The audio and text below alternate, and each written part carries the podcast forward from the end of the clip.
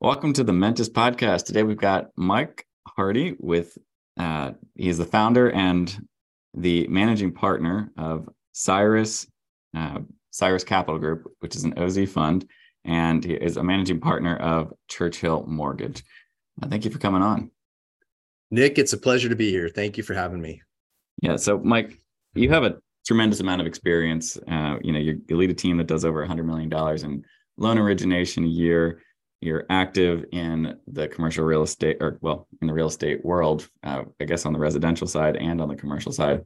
And i'm really eager to, to talk to you a little bit about the differences that we've seen in the market and how this uh, this climate that we're in might be an opportunity for people going forward.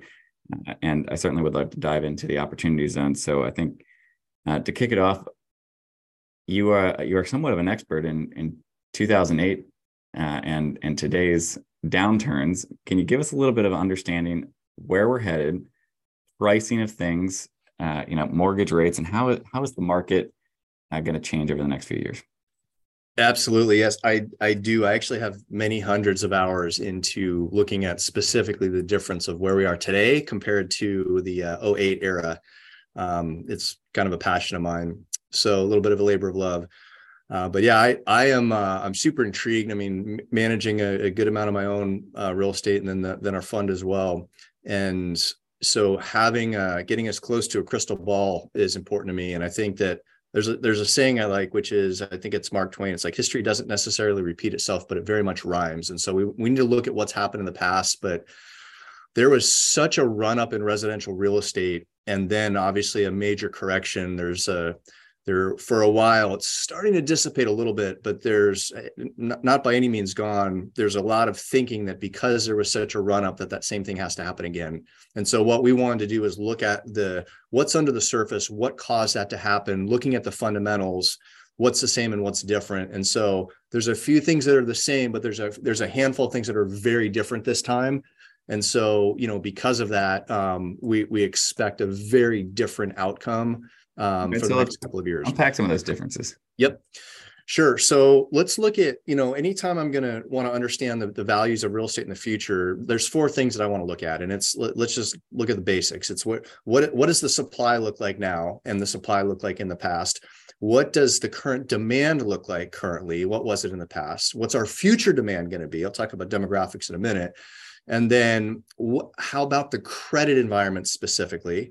And then, of course, affordability. And when we look at those four things, the affordability is equally challenged, actually, even more so than it was in 08.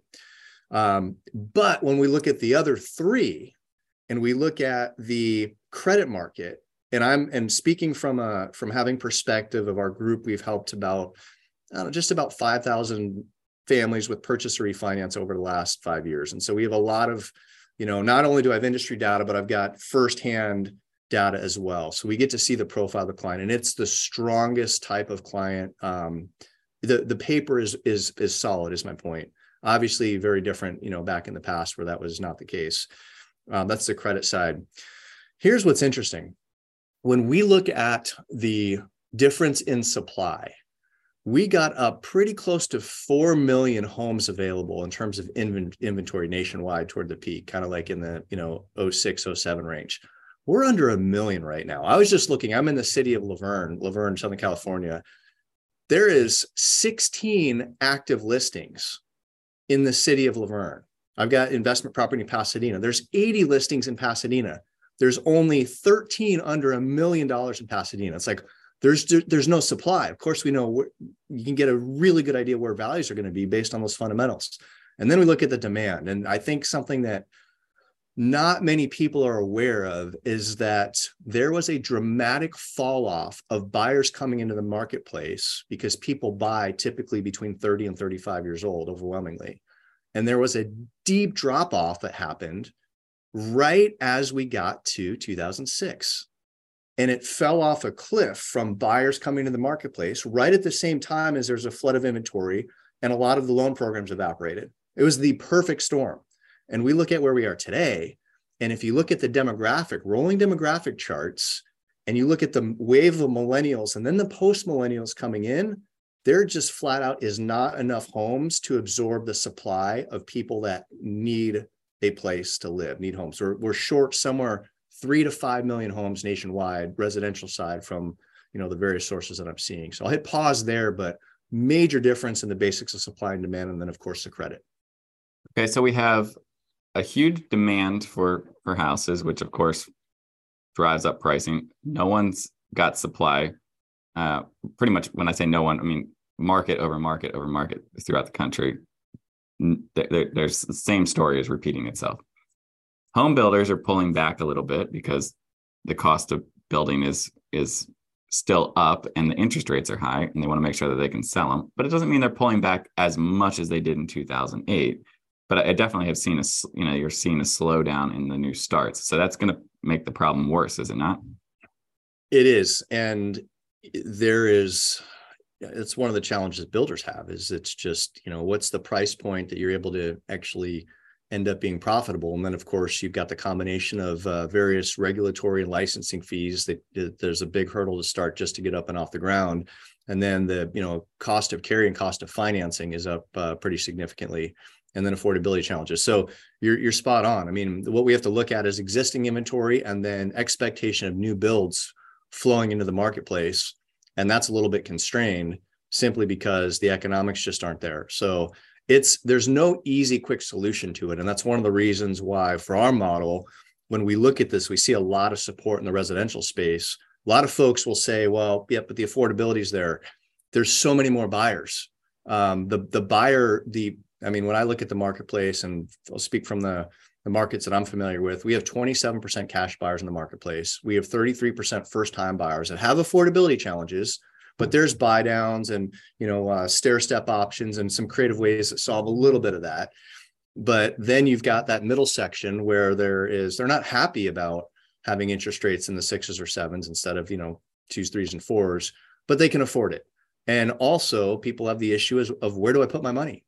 And so uh, those are sort of the moving parts but from that i see a lot of support for residential real estate and also simply because of the basics of supply and demand and that we're not going to be able to build fast enough to offset the population that needs housing.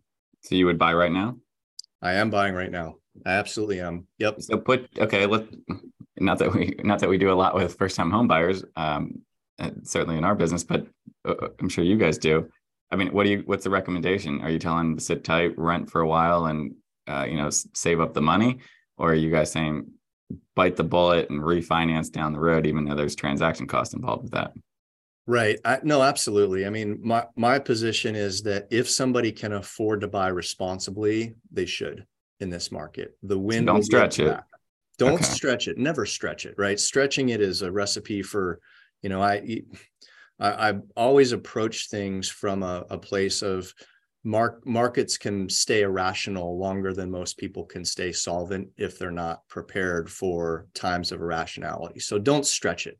Number one is responsibility. Um, and having a level of confidence in you know the capacity for whatever that is the likelihood of interest rates being lower in the future and being able to restructure debt is very high you can never bank 100% on it but if somebody can get in and afford it, they'll be looking back, my opinion, a year from now, depending on the area, with some reasonable appreciation for a series of reasons. Uh, so it would be in their best interest from a net worth standpoint financially if they can buy today. Okay. So you can't buy, feel like you're getting ripped off by the, the landlord who has to increase rent because they've got increased borrowing cost and you, you get into this nasty cycle. I mean, uh, you know, I, I, think there's a lot of people who are frustrated that they can't get ahead. Even even the ones who are making good decisions with their money. I'm, I'm not talking about the people who could, you know, take a, uh, little haircut on how much they're they're going out to eat and on vacation. I'm talking about the person who's responsible, went did the right thing, and, and is just really not able to get over the finish line. And, and you're seeing some flight, uh, you know, out of markets like you know California and New York City and Chicago into maybe cheaper markets. Like even Huntsville, Alabama is blowing up right now because it's way more affordable to purchase a house. You know, like so these people are you know upset. Like what's your advice to them i mean I, I, get asked all the time. I'm not the expert in that and i'd love to be able to relay some you know some good advice. Yeah, and I mean these are the kind of things where there's no easy there's there's no easy solution for somebody that just doesn't have the capacity and the capacity challenges are getting, you know, exacerbated with the supply and demand imbalance. I think there's always creative solutions. I mean, one of them is somebody could buy in, in some cases it's actually easier for somebody to buy a 2, 3 or 4 unit property and live in one because they can use the some of the rental income from the other units to help with qualifying. So there's a lot of different ways to get from point A to point B. It does take a level of creativity and you know maybe it's a side hustle as well. I mean, I I think we go through like here's kind of how I look at it. Real estate, residential real estate in normalized markets going to trend about between 4 and 5% over the last 100 years. And so, you know, rule of 72, that means that a property is going to double in value in 15 years. And in an aggressive market, it might double in 10 years. And in a slower market, it might double in 20 years right? It's going to be sort of growth of inflation and just typical progression of things. So the question is number one, can I do it responsibly? But number two, I like this approach in all areas of life. So let me just sort of throw this out there. I I believe that if somebody really wants to find a way, they can find a way. In this country, in business, we can find an excuse or we can find an, a solution.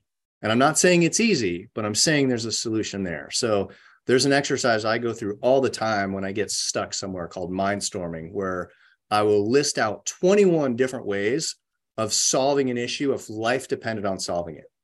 Life depends on it. How do I figure out how to get a home? Okay, well, guess what? If you go through the first three things, which is, can I afford it based on X, Y, and Z? And the answer is no. 80% of the population just goes back to whatever they're doing. So I think the people that win are the people that say, I will find a way. How do I do it? And my belief is that maybe not all, and maybe not yet, but a lot more people could solve it if they were super intentional about getting creative and maybe finding, you know, finding a a way around. I my thought is this: I don't always know how I'm going to do something, but and whether I'll go over the wall, through it, under it, around it, but I know I'll find a way. And so I think the first step is just starting with that approach. That makes sense. I mean, I, I agree with you that if, if now is the time for your family or you know like if, if you need to figure a way to buy a house you'll you'll make it happen I, I see it time and time again it just whether or not you want it bad enough right now um you know kind of taking us forward a little bit i mean we finally saw some pause in interest rates from the fed. There's still a lot of uncertainty about how fast they're going to bring them down or if they're going to keep going up the rest of the year.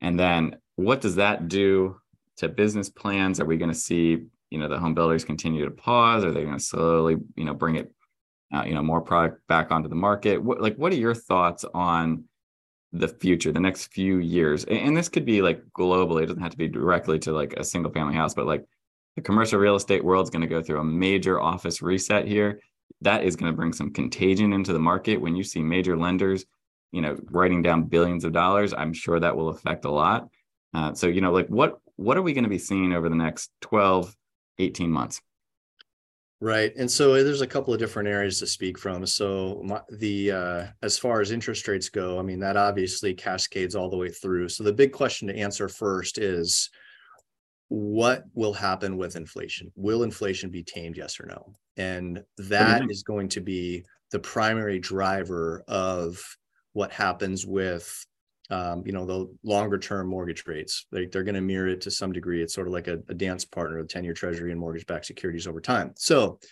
I say that because I think that's the, you know. Yeah, I but so what do you think is going to happen with uh, inflation? Yeah, well, and so that's the rock and a hard place that we're stuck between. So I would expect if I just have to make a call, and I I think that uh, you know current current Fed governors don't want to go down as having missed the concept of oh it's transitory oops it isn't and then inflation i think they're going to continue to stay over aggressive to make sure that they you know squash it to the degree possible so they're going to take an error on the side of even at the risk of you know uh, maybe deeper recession in order to not have a repeat of you know the the volcker era. So, so you believe they'll get the genie back in the bottle? I don't know I I think that they're I think that they are that they can't say this, but they are doing everything in their power to get the genie back in the bottle because the repercussions of a of stagflation are going to be much worse. And so they have to solve it. And they're backed into a corner. Um, and they have the data and they know that they're they need to find a way to kill it. And I mean, we, we can all look back at, at history and there's you know there there was the impression that we had gotten the best of inflation then it was two years later it erupted again and so um, you know folks are looking at the track record and saying you know how how do i solve this i think the i think that there is going to be um, powell's forced to be more aggressive in order to not repeat what happened back in the 70s so that said um, that means that the back half of this year next year mortgage backed securities mortgage interest rates come down. And as they come down um, that opens up some additional affordability of course well so let's let's let's define down because the fed is saying that it's going to take two years to come down. We don't know if they're right or not because they said it was transitory and all you know we know that the fed says things and it's likely to change. But you're saying come down are we talking like quarter points half points full points? Yeah so that's a great question. Um, so there's two separate things that we should uh, we should expand on here. One is going to be you know federal funds and discount rate, and the, the other is going to be the expects of, expectations of inflation that will directly uh, uh impact mortgage-backed securities and 10-year Treasury. And so, as I mean, it seems counterintuitive, but as the uh, federal funds rate, let's just say that after this pause, it increases again and again. Um, and that level of tightening that we all know is going to show itself kind of six months delayed economically. Um, that's, that will, the market then will say we are getting in front of inflation and longer term rates will come down at that point. So my if you're asking me where I think they're going to be, I think that we end up seeing instead of being uh, in the sixes and sevens, I think we're one percent lower um, six to 12 months from now in terms of mortgage backed securities, which is the area that I know best. Um, and that frees up. In fact, let's see how this cascades into buyers. Like, you know, the one of the questions in, is always the level of how will a recession impact the world of real estate?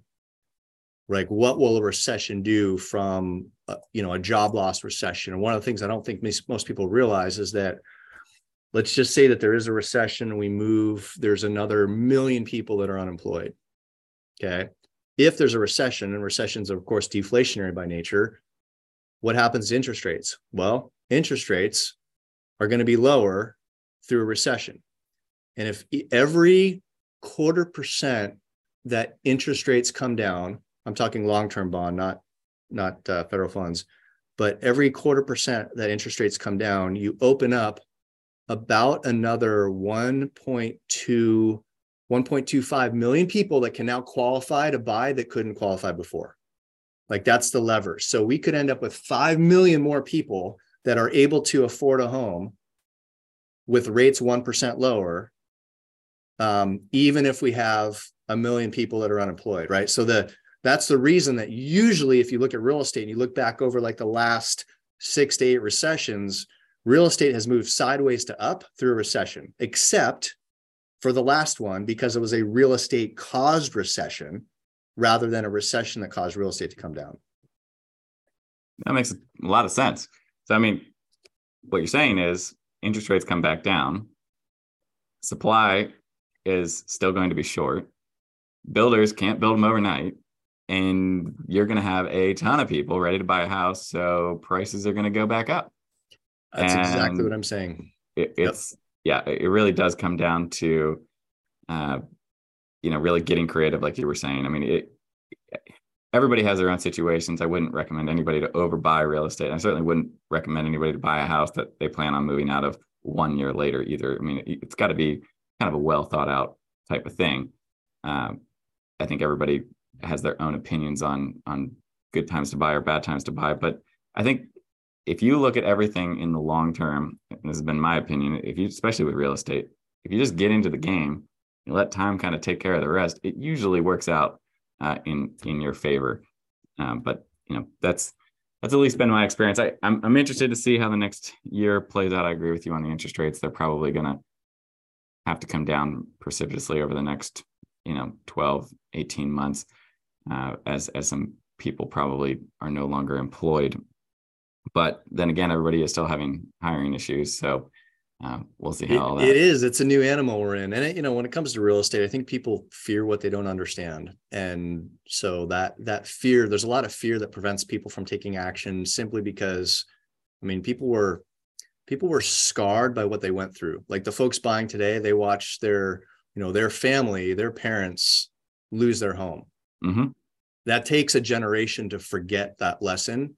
And so that's still fresh for a lot of people without having, and you look at every other media headline, and I actually have a chart on this somewhere um, that shows the list of media headlines talking about the negativity of housing from 16 all the way through current, and they're all negative, right? And so people are bombarded with the negative it's going to crash message message without understanding like these undercurrents that are based on population and supply and demand so that's the stuff that i think is important to know yeah, and I think you put on the sideline, you know, that some other kind of crazy black swan event that would, you know, like a 9-11 or something like that, that would, or a, a World War Three. Let's hope none of those things happen. But like if they did, that of course that's not what we're talking about here. We're talking about using, you know, reasonable expectations based on previous experiences we've seen in in the economies. And uh, I think you're right. Real estate is a good place to, to park your money.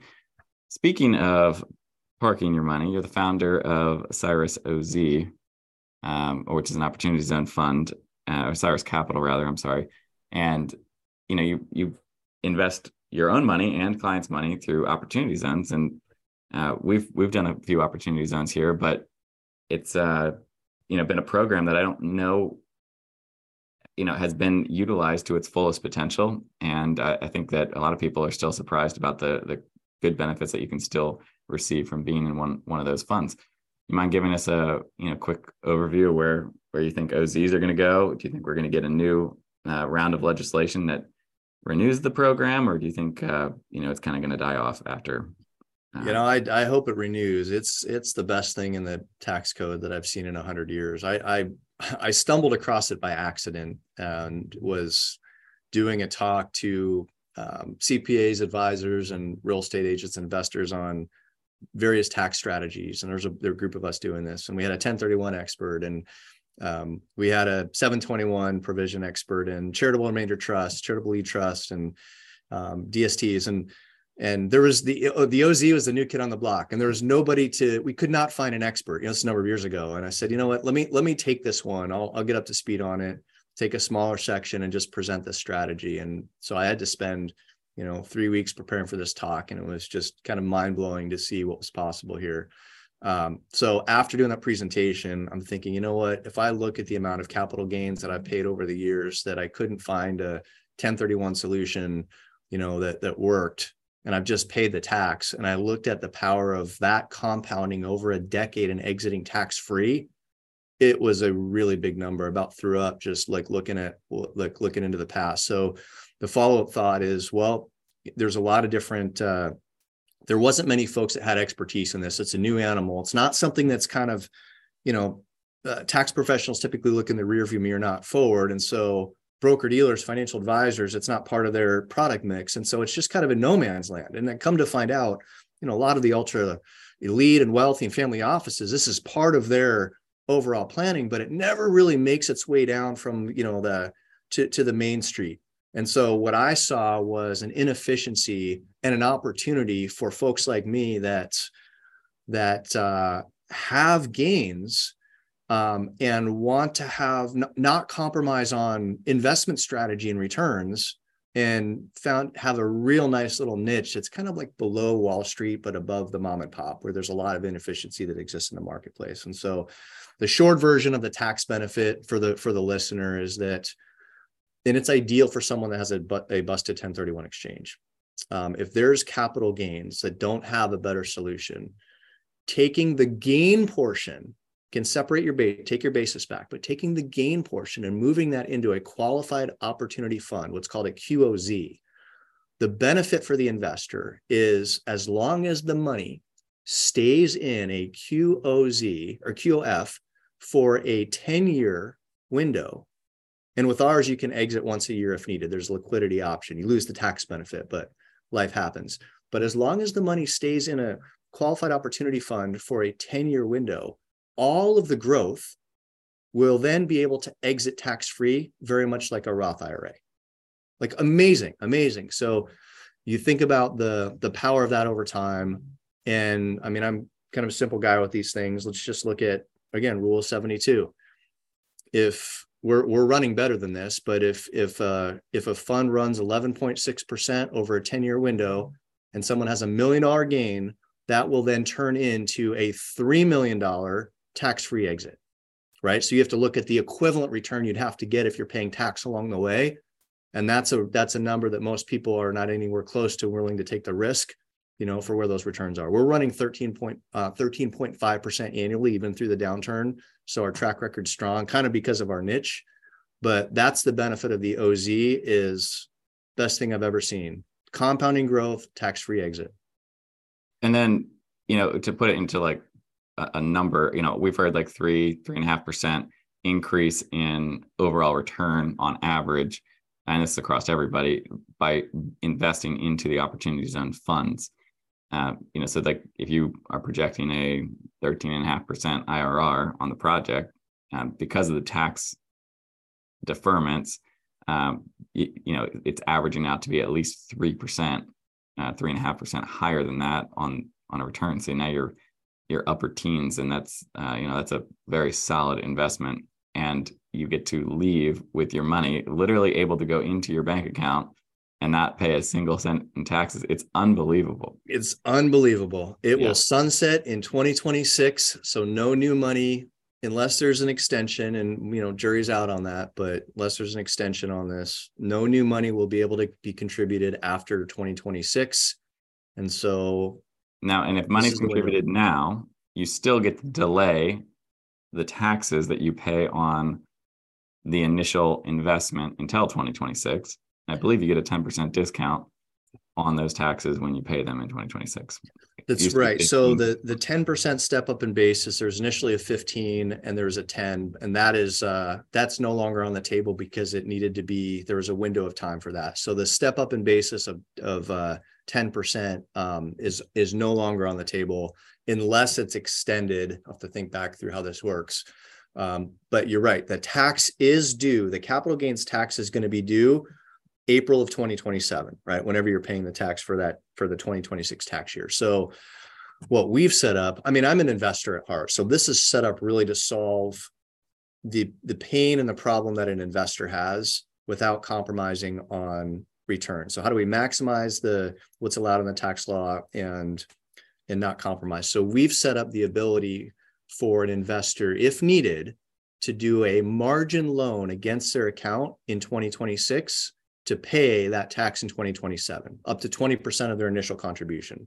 So a million dollar investor, let's just say that their tax is 200,000. They, like most people, I mean, common sense would dictate that if you have the outside liquidity, pay the tax on that side because you've got the, you know, you've got the compounding growth you're taking off the table. But as a, point of flexibility, if somebody needs the liquidity, they can margin to 20%, wash loan equal crediting rate. So it's a, it's a, you know, a net zero to the client, take the 200,000 and then pay the tax right. bill at that point. Uncle Sam gets his check and then the investment continues to grow. Right. And that investment then is tax free on the other side. So, That's right. But we wanted it to stand on its own if needed. I mean, again, I was thinking I'm an investor. How do what is the best possible scenario in all cases for me as an investor without compromising the integrity and structure of the investment strategy? So that's the thinking there. I really like the loan idea. I mean, it, it really protects investors and uh, you know gives them options. That that's a really creative creative solution. Thank the you. the piece for the opportunity zone that I've seen some pushback on is oh you have to go to tertiary markets or uh, you know maybe it's not as good of the you know quality investments and I think it, you know, there is some benefit in seeing some of that money go to new markets, but really the investments that I've seen that have really attracted a lot of capital are of institutional grade. They're well managed.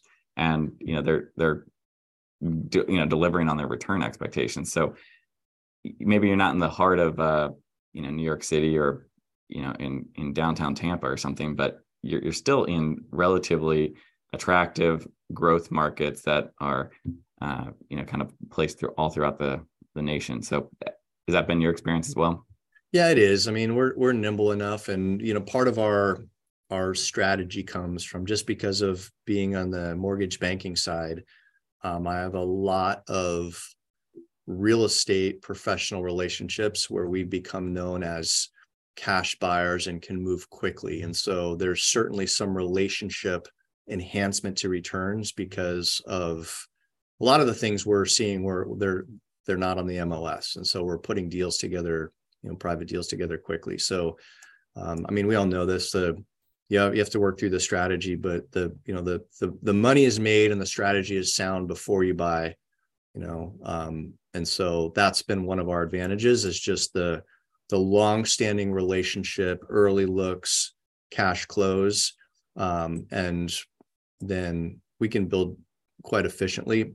Um, but that's been our strategy. So we're not willing to compromise on returns. We just make sure that our risk is very contained, and then you know we'll we'll maximize the returns, and then the relationships help us quite a bit as well. But we're again we're above some of the little guys, um, and then just below below some of the bigger guys. That seems to be the the sweet spot for us. Where are you finding your typical investor?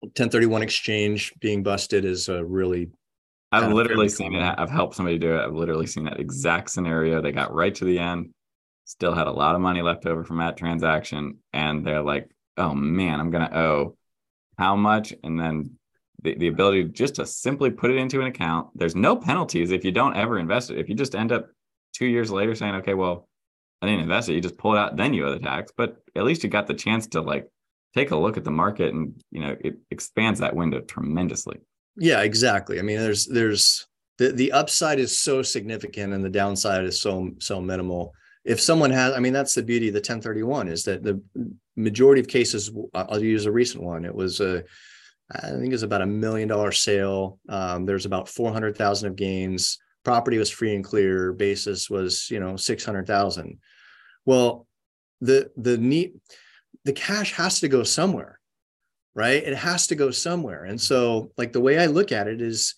is there's a there's a you know what $175,000 right off the top loss if you just write a check and pay the tax so it's crazy not to at least look at the strategy if there's a busted 1031 exchange and then there's a lot of here's the other side again most of it comes through our our realtor network there's a lot of folks where they would sell if they knew about this strategy. Oh, I'd agree with that. They don't want to go down the road of a 1031. They want to get out of property management, want some liquidity. They just don't know this exists. And like I, in my opinion, if this were a program that would, I mean, 1031, I believe, has been around for is it 100 years, 80 years, something a long time. Yeah. So if this had has had more time to gain visibility and understanding, every person would be looking at this as a viable option next to a 1031. Oh, it they just, should. They yeah. absolutely should. It just doesn't have enough exposure um, on the main street level yet. I'd agree with that.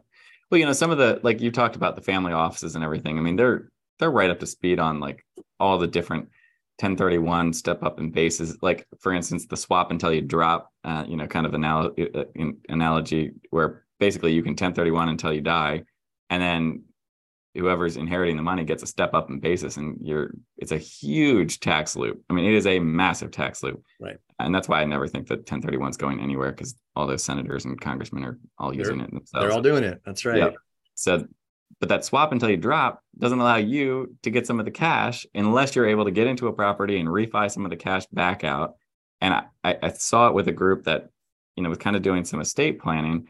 And they wanted to just say you know what we're going to go into it probably another 10 year hold, but we want to be done after that. And this was perfect for them. They got into it. And after this 10 years is up, they'll be out and the cash will still be there, uh, but it'll be in the, you know, in their account. So interesting to see, but of course, talk with your advisors and talk with your advisors and that's the ideal strategy i mean that's that's as as beautiful as it gets what what if last I looked, uh, there about 10% of intended 1031 exchanges bust for one reason or another.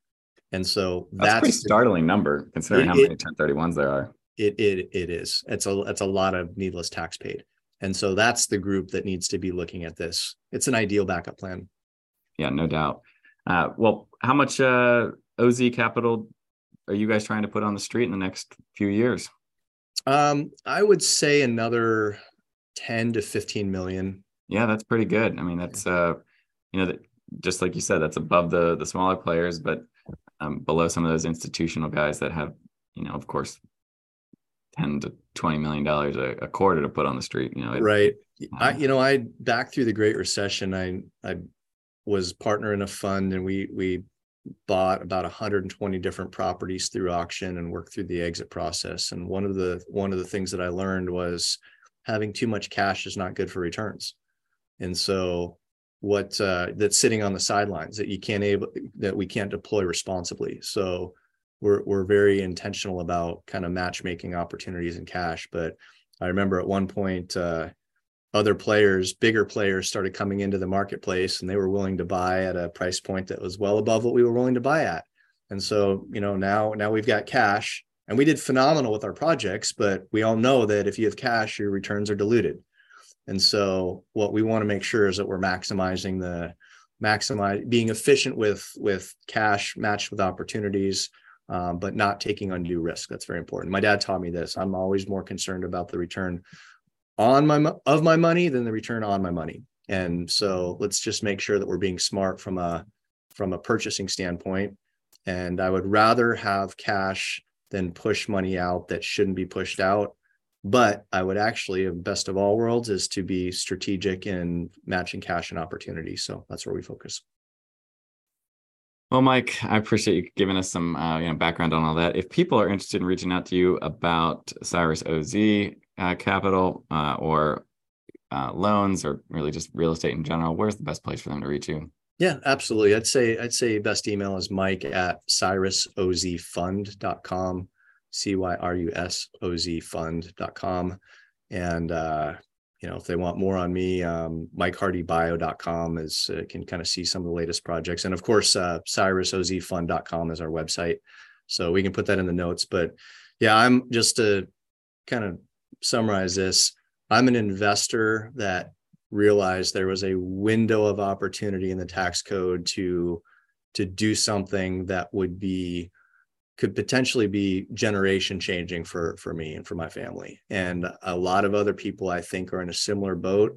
They just don't know what the options are. And so really that's the person we're serving is the folks that you get to a certain point and you can do this on your own um oh, yeah. you know in in but and then but there's with the right advisors it's not all that hard. It's it's not. It's it's uh it's just kind of a step above what most people want to deal with and so that seems to be a sweet spot investor for us so happy to i've found that people who are willing to do the step above the minimum do quite well with money but they the people who just want somebody else to handle it for them they're shocked when it doesn't work out for them. I'm like i i don't understand how you didn't put any energy towards this and you thought this was going to work out. Right and, and, i could get it for a small business owner where they're doing really well and they have a niche and i you know one of the things i'm a recovering you know uh doing lots of things at once. Like I, I there's a couple things i do really well and i stay in that lane and then i outsource and delegate everything else that's not in a zone of genius for me so i could understand it for somebody that they have their channel um, i don't understand it for folks that are just you know that like i was talking about earlier that that, that don't take the time to what I think is maximize the opportunities that exist in this country because there's opportunities everywhere, right? So this is a matter about uh, you know just going a little bit above and beyond can make all the difference in the world. So um, you know it's it's uh it's hard to understand sometimes the complexities of human behavior, but I've noticed that people that are willing to put in time and effort and energy over time will do very well in anything they put their mind to. Couldn't said it better myself. Well, I appreciate your time, and we'll have to circle back here soon with you and uh, see how the, see you know how everything is playing out with this current downturn that we're in. But it'll recover. It always does. Always does. Nick, it's been a pleasure. Have a good rest of your day. All right, you too. Take care. Thanks.